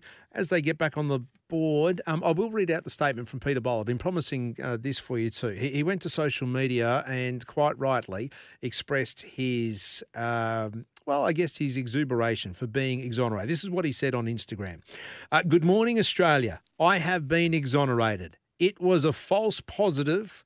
Like I have said all along, the news from Sport Integrity Australia today was a dream come true. I'm glad that WADA has agreed to review the EPO testing process to prevent future false positives. No one should ever experience what I've gone through this year. My focus is now on the World Athletics Championships coming up in Hungary. I'm in good form and feeling well. I appreciate all the support I have received. Peter Bowles. So, yes, fo- false positive has always maintained his innocence when it's come to the doping allegations uh, when it uh, with his uh, well first positive test that came through, but he said false positive. So, Sport Integrity Australia they doubled down on this. They said they were going to continue, but have now agreed. Uh, that it was all wrong and has been exonerated. Uh, all right, these callers are coming back. Uh, thank you, crew. Apologies for that. Don't know what happened. Maybe it wasn't us paying our phone bills. Brad, good morning to you. Yeah, g'day, mate. How are you? Oh, man, good, good. Thank you for uh, thank you for being there. Um, we're up to question. we're up to question four. The Matildas last night. Which Queenslander scored a first half double against Canada? Uh, yeah, mate. Is it is it was it Ras Rasu or Rasu? Raso, Uh, yeah, Hayley Raso, yeah. yeah. Used to play for the Brisbane Roar. She's now over at um, was it Arsenal? No, no, no, no. Real Madrid. She's just signed with. So killing it on the world stage. Exactly. All right. Question number five, Brad. Here we go. The Gold Coast Titans. When did they last play in the finals? Oh, Titans. Um, two thousand and nineteen. Not 2019. No, no, no. But Brad, you know what? Because of our phone situation, and I reckon you may have been in the queue, you get a second chance. I'll get you to call back in uh, if the next caller doesn't, or the next few callers don't make it through. But you do have a second chance. That's the beauty of this. Your first four, five callers through. If you do bomb out like Brad has just done, it was a good, good shot though. Um, you do get a second chance to call in. All right, let's pick it up. Um, uh, Lucas, morning to you. Where are you calling in from today? Hi, uh, from Gilberton. Gilberton? Whereabouts is Gilberton? Um, not many people have heard of it, but it's near Stapleton. The the cane fields are near Jacobs Well, in between Oh, Yatala yeah. and Jacobs Well. Nice, nice one. Gilberton. Okay, there we go. I was thinking, I've, I've, I've lived here all my life and I'm trying to think of where Gilberton is. But you know what? People listening on the apps, they're listening on the World Wide Web. They could have been calling in from anywhere, any part of the country, any part of the world. yeah, no, it's, it's, it's funny because the um, population of Gilberton is only 24, yet we're only like 10 minutes from the M1, in, like near Yatala. Jeez, what? it's, all, it's all cane fields, yeah. The po- 24. so did, did you get together to have community? I mean, it would be just a barbecue on the weekends. Everyone's invited, right? Is, is everyone close? yeah, no. Yeah, oh no, not very close. It's all cane fields. It's, yeah. All right. Well, let, let's let's get, get stuck into this quiz. Um, the Titans. Uh, when did they last play finals? Um, was it 2010? No, it was not Oh. 2010. No, I know. This I reckon this one's a trick question. Uh, well, it's tricked a few people along the way. Uh, but Lucas out of Gilberton, again, first five callers through. Uh, do you qualify for that? Give us a shout back. Let me see. Where are we going to? Um, well, Brad's jumped back on the line from Capera. There we go. G'day, Brad. Hello again. Are you going to get a second shot at this Yeah. question? Yeah. Do we know? Yeah, I'll have another go. Ha- have, have another crack. Yeah, let's. Uh, oh, it couldn't be. Oh, I know time goes quick, but let's have a crack at 2017. Oh, no, no, it wasn't 2017. He's burned his double chance, Brad. But don't worry, I, I didn't know this. I didn't know, and I had to. Yeah, yeah, exactly. Uh, let's head to. oh, I, I call it the inner city peninsula, Hawthorne. Scotty, hello. G'day, mate. Uh, Titans. Any idea when they last played finals? Uh, that'll be 2021. Yes, indeed. It was a lot closer than we thought. Yeah, well done. Off and running. You know what? Get Bon Jovi sounding because we're halfway there in the quiz. All right. Question number six. St. Peter's teenager, Brisbane girl, Queenslander, Mollie O'Callaghan. Molly O. She became the first woman to do what at a World Swimming Championships over the weekend? Oh. Mm. Um, well, that's a beauty. I know, I know, but it, it, it and it's made world it's made world headlines. Oh, no. Um, oh, did she the long-standing record? Uh, Yes, that was one of them, but there was something else that. So yeah, she she did beat the world's longest standing record in swimming, but that's not the answer I was looking for, Scotty. Um, actually, one, two, three, four. Yeah, well, he does get a double chance. So if you do want to ring back in, I reckon uh, that would be the last of our double chances. Um, let's head out to the cane fields again, Lucas. Here we go, rocking and rolling, mate. Swimming. I know this is kind of flowing under the radar a bit, and it shouldn't. That's why we want to highlight it today. Molly O, she's going to be a superstar when it comes to Paris. She's 19 years of age. She swims under Dean Boxall at St. Peter's alongside Ariarne Titmus. She became the first woman to do what at the World Swimming Championships? Uh, did she win five gold medals?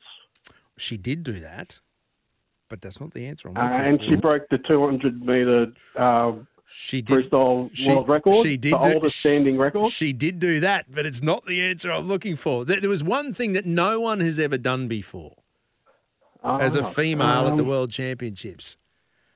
Oh, we probably should have put this as Yeah, question nah. 10, you know? yeah. Yeah, no, I knew that she won five gold and won that long-standing world record in the 200 meter free, but uh, oh, maybe she beat Ariarne Titmus in the no, no, no, she did. No, I don't She know. that, yeah. You don't know. All right, Lucas, mate, well done. You've had a good crack. I'm looking at the time. Um, Andy Bichel standing by. How are we going to do this? Do we take do we take a break? Do we take a break? We take a break. Um, I thought these questions might have been easier. All right. We will come back to the quiz. We'll take a break only because we're contractually obliged to, and we'll get back to your calls because I reckon there'll be a few people looking this up now. Is that against the rules? Well, so he's going to an ad break in the middle of it. 13 13 55, your chance to be the quiz whiz, Mollie O'Callaghan. She became the first woman to do what at the World Swimming Championships over the weekend? Get involved anytime. Text 0467 736 736 or call 13 13 55. This is Mornings with Ben Davis.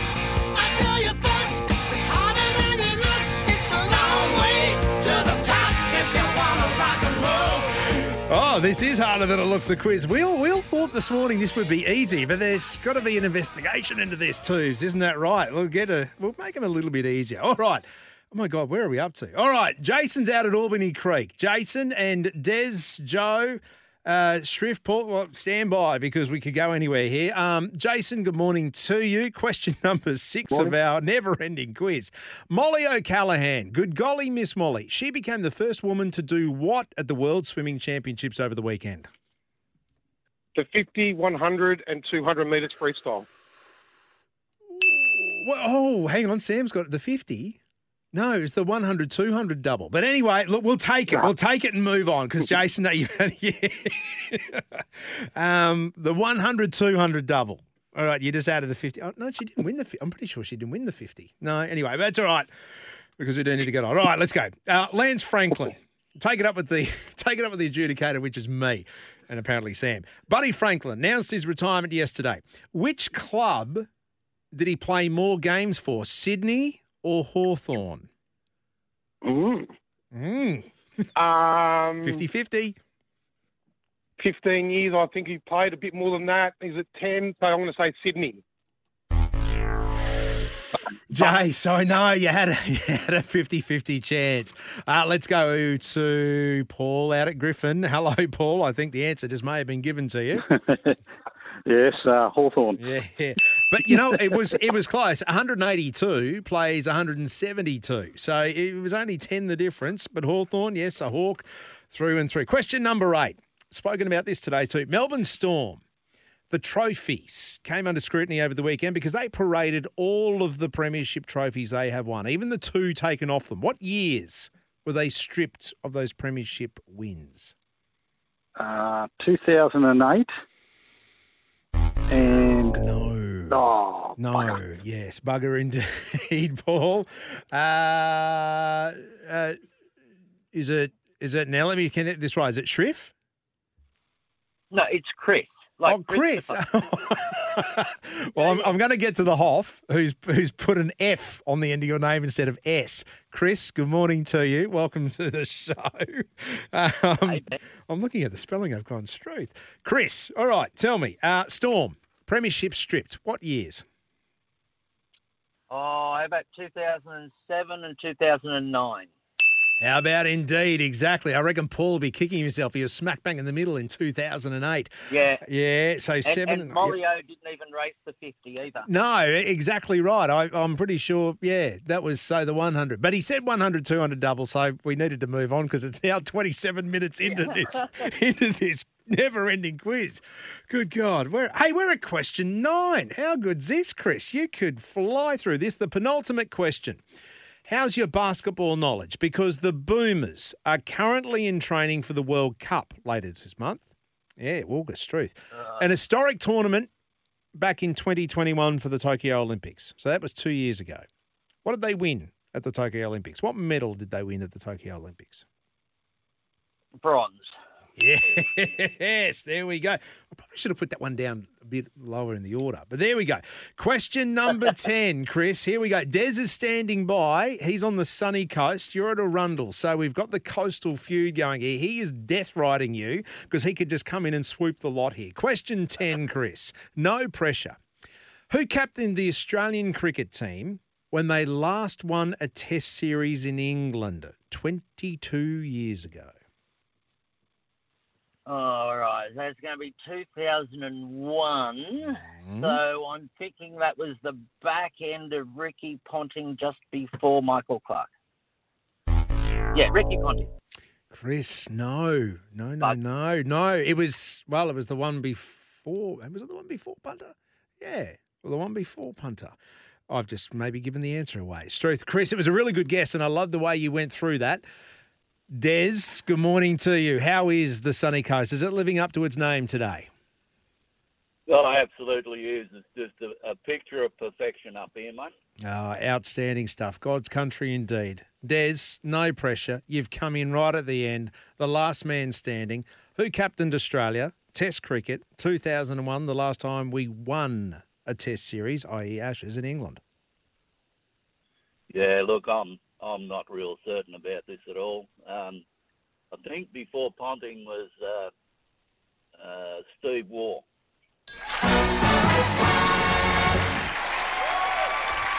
2001. Remember, he did his calf as well, and he came out to bat. He, he did a Nathan Lyon, or did Nathan Lyon do a Steve Waugh? Des, outstanding stuff. Timing is everything in life, and you have absolutely nailed it. One from one, and you are off to the Titans and Warriors this weekend. Don't miss it. Six o'clock. Well, you won't because you're going. It's Friday night at Cbus Stadium. Uh, Des, thank you for being part of the show. Thank you for getting that never-ending quiz away and running. Oh dear, we will look at those questions. Des, I'm going to put you back to the Hoff. He's going to uh, take your details. Um, Chris, thank you, and everyone else who jumped in too for that. Oh, what I'm going to do now, Andy Bichel standing by very patiently. I reckon he would have got all 10 questions right, Bick the Quick, because we're going to get his take on the Ashes. We're going to get his take on what the hell was going on with those balls and, and how much of a difference it really made. I reckon it's big.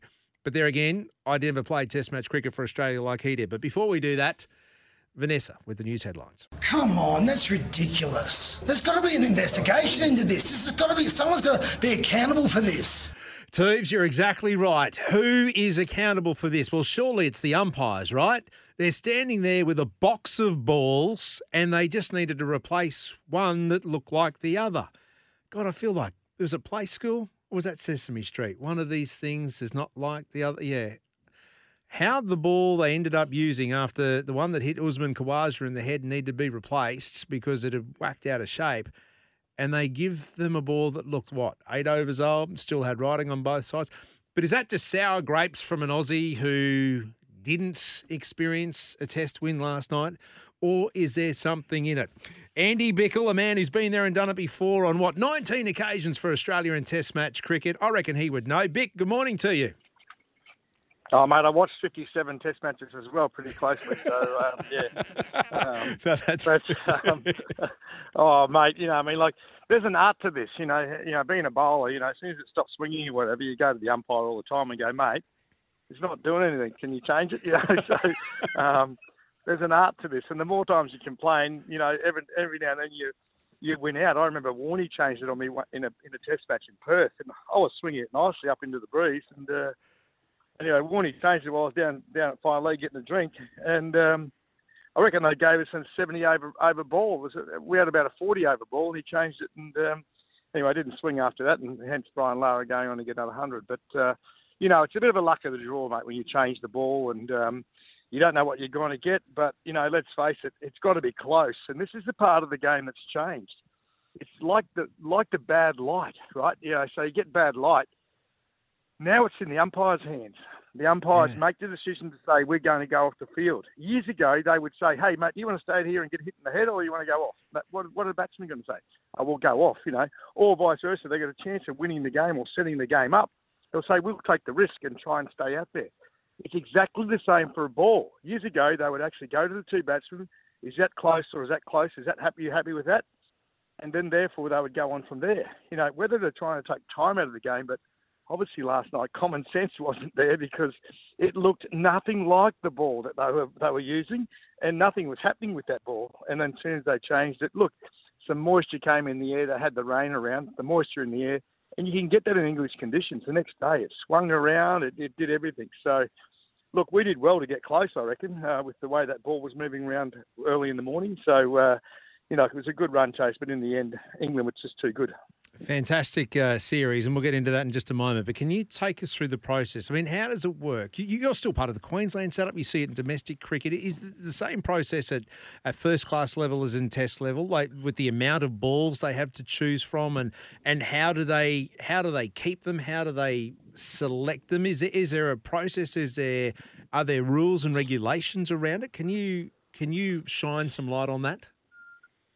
Well, the, well, the, the the main thing is is what they try and do is get some balls that are being used in in conditions um, in similar conditions. So therefore, they might even write on there with a with a, a small a marker pen, you know, that this ball is 42 overs old or Yeah. or whatever, and put back in a box, and then they present this box.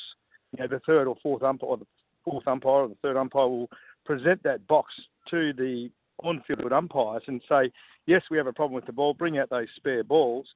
And then, therefore, it's as simple as choosing one that looks the same as the other one. You don't try and go for something that's, you know, because yes, the the surface no doubt would have got rougher and roughed up the ball. Yes, so therefore, you know, it's 40 overs old or whatever.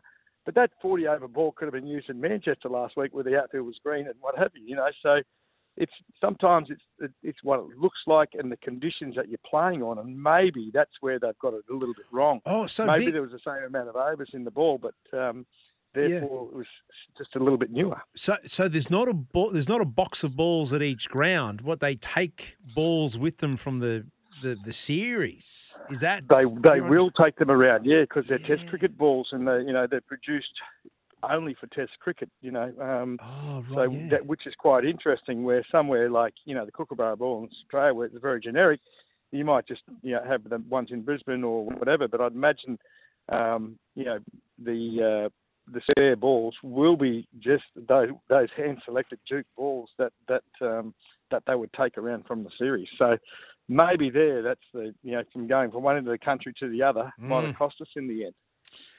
There we go. Andy Bichel uh, shining the light, giving us a fascinating insight in, into, well, not Sandpaper Gate, forget that. This is what? New Ball Gate, New Old Ball Gate, uh, Red Rock Gate, whatever it may be. It's and, and Mate, and, and, and I'm telling you, it's a game you've got to play with the umpire. You know, you actually got to get into the the annoying point where he goes, "Righto, mate, we'll change it." You know, and then you go, "Oh, I hope they give us a good one." And this is the case. They England won the won the raffle. They they got a good ball in return. So um, fair play to them. Yeah, and, and I take what Ricky Ponting was saying with, I mean, obviously we know what Ricky's done in the game, but he was watching from the commentary box and like us watching at home, and, and he had his say, we all saw how different it was. Yep. But when Uzi comes out and says, I've opened every time in this series, and what this ball was doing compared to everything else, it was it was chalk and cheese. So there's a bit of credence in that. Mate, on the series, um, did we get what we deserved from a fan's point of view and this Australian team's point of view? Look, what what an amazing series. That's all I can say. And um, you know, it's just a pity that the time difference and you couldn't sit up and watch this enthralling, uh, this enthralling cricket that was going on. Every game, every hour, every every session, there was something happening with the game. And you know, I, yeah, I feel a little bit sorry for the Aussie bowlers. Uh, you know, like yes, they knew they were going into a bit of a storm, but Mm. Jesus, they they absolutely copped it. You know, you know, Josh Hazlewood, I think he bowled five maidens for the for the for the whole for the whole tournament. You know, five or six maidens. Um, you know, Pat Cummins the same. They bowled eight maidens. You know, they've they've, they've built themselves up on this on playing in Australia and keeping the game tight, keeping the scoreboard going nowhere. And fair play to to Baz Baz and uh, Baz Ball or Stokesy Ball, whatever you want to call it you know they've they've come out and attacked our, our bowlers and um, and really put them under pressure. You know there was England in the series had bowled 178 maidens and Australia bowled 34. So there's the difference in Bazball, and all it is is putting pressure back on the bowler. That's exactly what it is, and they did it to the nth degree. Look, Australia played the old way, traditional.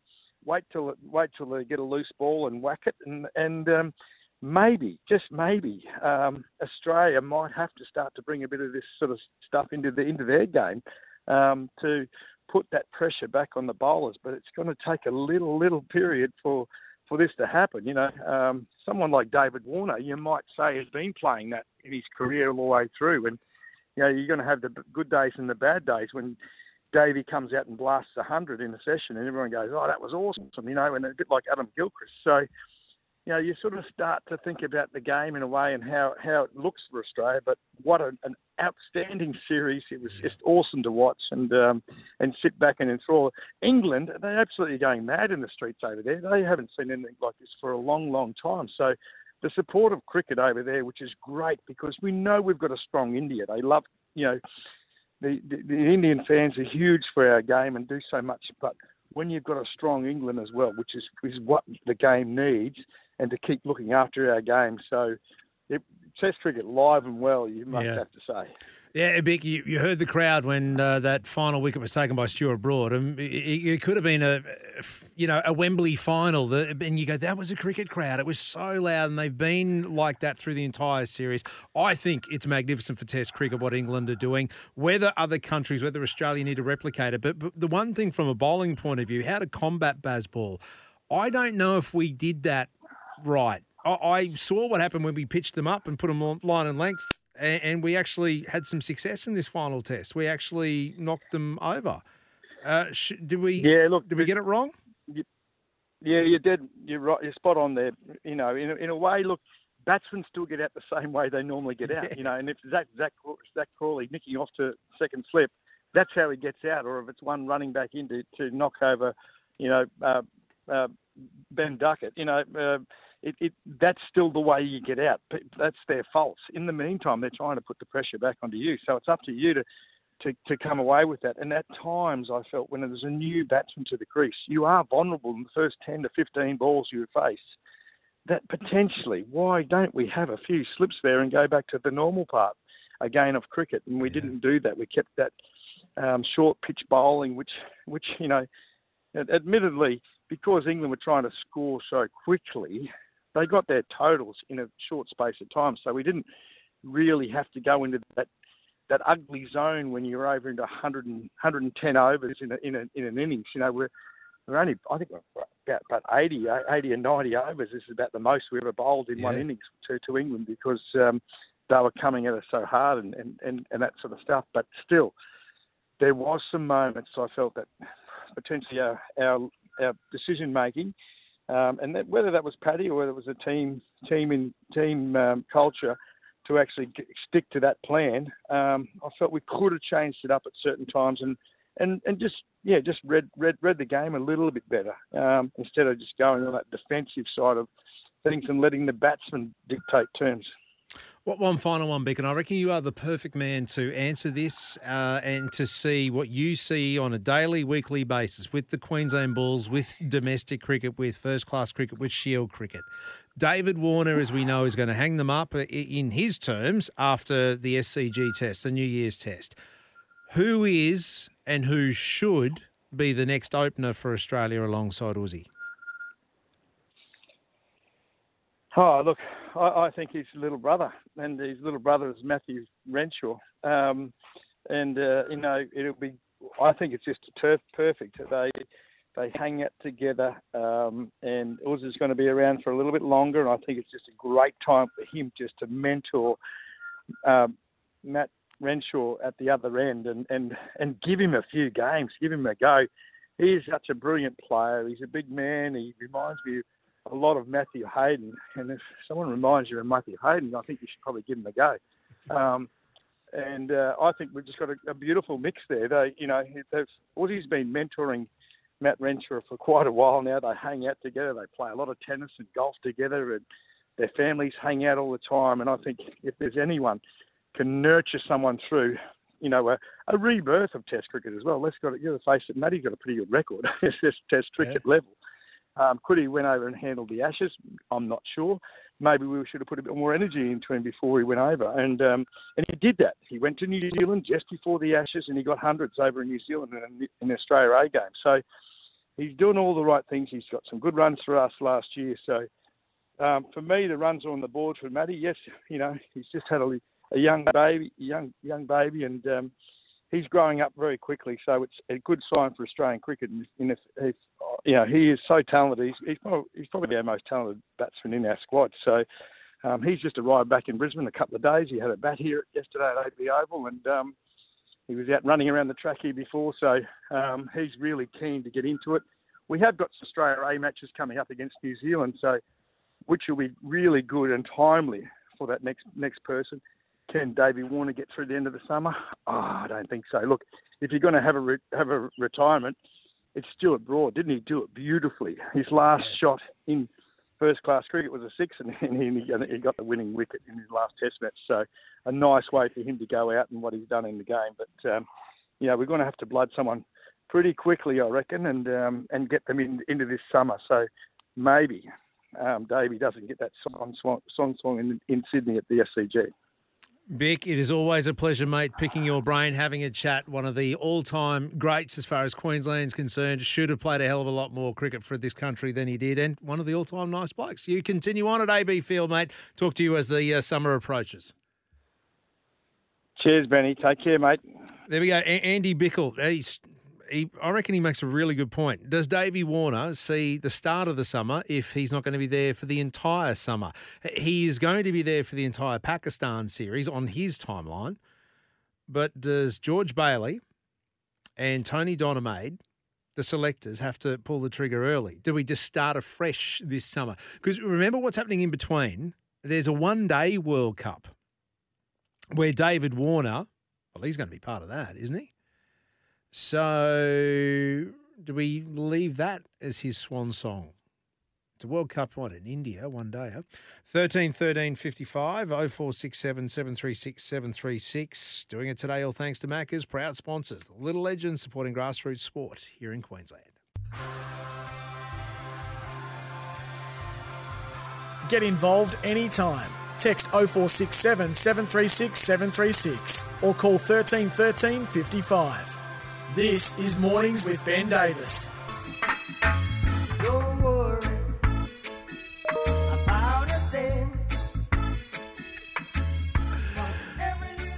Oh, he's going to be all right. Mike, thank you for your text. I think Baz is safe, even though he didn't win the series. If not, I'm willing to apply for his job. Oh, I'm pretty good at slouching around. References from my mates available on request. And I don't mind if a player wakes me every so often for a chat and a laugh. Broken sleep doesn't worry me. Available sucks weeks. Notice, Mike. Thank you for that text. What a great way to end. Uh, thank you for an enjoyable three hours. I know it feels like six o'clock and dinner time, considering we've been up all night watching the cricket. Well, unplug the IV caffeine that's been in our veins for the last three hours. Uh, thank you for getting us through it. Uh, we'll back again tomorrow. Uh, we will be talking Test cricket in this city and how we might not have it for a decade. Really? Tomorrow from nine. Catch you then.